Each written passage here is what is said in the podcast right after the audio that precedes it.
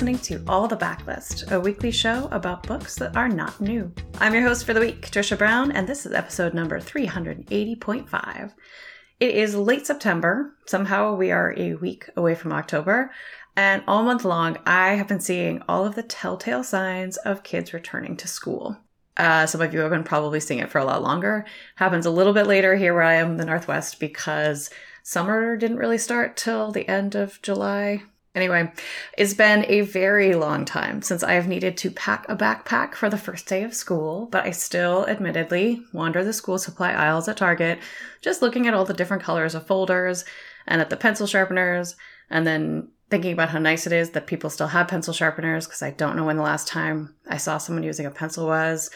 And honestly, would I buy a Lisa Frank Trapper Keeper right the second if one were available to me? Yes, of course I would. Those things were amazing on more levels than I have time to describe to you today. And honestly, the thing about back to school season that always makes me kind of most nostalgic, the thing that, that I tend to think about this time of year is the books that I read as a kid. I can still picture all of my favorite corners of my elementary school library. And if you are listening to this podcast, I am guessing that might be true for you as well.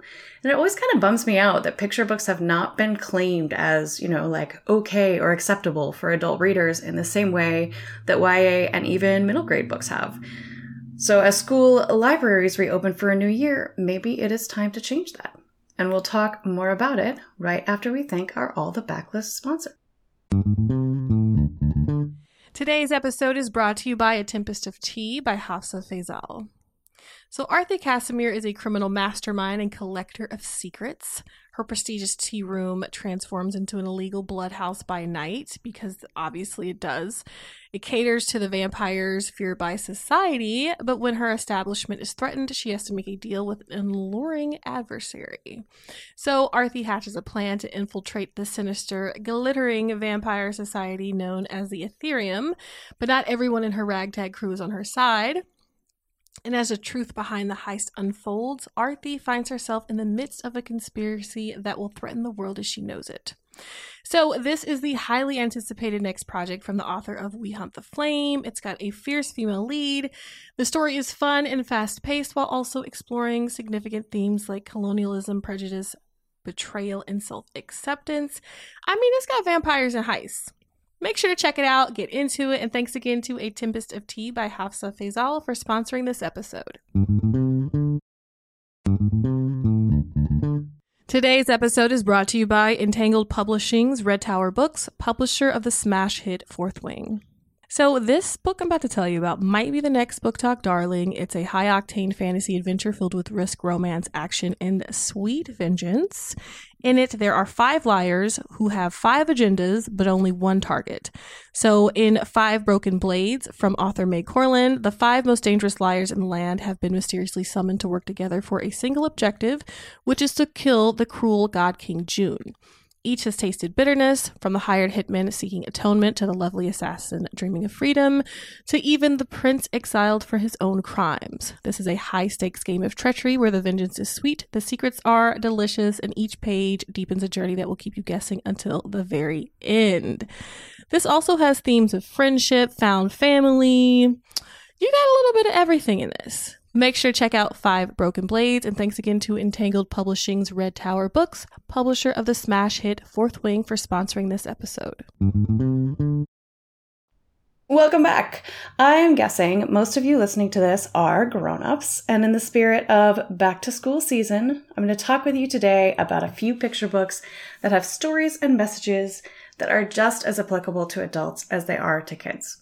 If you are a person who dreams of having a home library, or maybe you've already got one, whether it's its own room or just a collection of shelves and boxes all over your apartment, like me, those are the kinds of books, or these are the kinds of books that you're going to want to have, I think, as a part of your library to illustrate for everyone that your reading tastes are well rounded. And also to remind you and anyone else perusing your books that picture books are genuinely an incredible mechanism for storytelling. I'm going to start with the oldest book in the bunch I've got today, which is 1984's Wilfrid Gordon McDonald Partridge by Mem Fox and illustrated by Julie Vivas. The titular character, Wilfrid, is a small boy who wasn't very old either, as the story goes, and he lives near a home that has several elderly residents. He's friends with many of the residents, but Wilfrid Gordon McDonald Partridge's favorite of his neighbors is Miss Nancy Allison Delacourt Cooper because she has four names just like he does. When Wilfrid hears his parents say that Miss Nancy is starting to lose her memories, he starts to try to understand what a memory is. And he's told things like, it's something from long ago, or it's something that makes you laugh. So Wilfrid puts together a collection of things that he thinks will help Miss Nancy get some of her memories back. And let's just say, I defy you to get through the last third of the book without getting a little misty eyed. honestly, the book captures the way that adults talk in guarded and veiled ways to children because they don't think that kids are old enough to understand something as complex as memory. But Wilfrid, in his own interpretation of what he's being told, understands clearly enough to demonstrate a really deep kindness and to connect with Miss Nancy in a way that someone who was older might not be able to do. Another book that can teach any one of us about communication and connection is Drawn Together by Minh Lê and illustrated by Dan Santat. Full disclosure, Minh is a friend and a former Book Riot contributor, but I am far from the only person to think that this book is worthy of your attention and your collection. It was on all kinds of best of lists in 2018, and it was awarded the APALA Asian Pacific American Award for Literature that year, so it's kind of a big deal. But in case you haven't come across it, the communication gap in Drawn Together is more stark than in the book I just talked about, in part because the generational difference is compounded by a language barrier. So as the book opens, we see a young boy being dropped off at his grandfather's house for an afternoon. And in addition to not being able to get on the same page in terms of food or TV, the two are quite literally not speaking the same language. They stumble upon art as a way that they can connect. And throughout the rest of the book, they wordlessly manage to create a world that fits just the two of them. It's a story that captures the feeling that any one of us, no matter how old we are, get when we really connect with someone, you know, and the barriers between us and someone we love or care about genuinely fall down and our relationship develops a new dimension. And the fact that art is such a major element of the story really allows Santat, who's a Caldecott winner for his book, The Adventures of Beekle, to flex his muscle as an illustrator and create these absolutely gorgeous pictures, which obviously end up being key to a story in which so much goes unsaid. Another book that would be worth having in your collection for the art alone is Dreamers by Yuyi Morales, but there are plenty of other reasons to pick up this incredible autobiographical picture book, which is about Morales' experience of migrating to the United States with her infant child in the 1990s. The book reads more like poetry than prose, and it is a beautiful rendering of how lost Morales felt when she first arrived in a new country, immersed in a culture and a language that she didn't understand and maybe most importantly, how the one place she finally felt at home was the library. In keeping with the theme of today's episode, unexpectedly, you know, she didn't know I was doing it, but Morales talks about how important picture books were for her as she learned to understand and live in a new world, and how that experience inspired her to become an author illustrator. Dreamers is available in English, but it's also available in Spanish as Soñadores, and it is a perfect reminder of how a really great picture book can convey what an experience feels like with so much depth, as much depth as, as many books that we consider, you know, more adult. And picture books generally only have 30 or 40 pages and usually not more than one or 200 words to do it. The books that I've talked about so far are all absolutely beautiful, but they are all a little on the serious side, which is why I am going to close us out with one that conveys its message with a little more levity you're probably going to be skeptical, but stick with me as I make what might sound like an outlandish statement.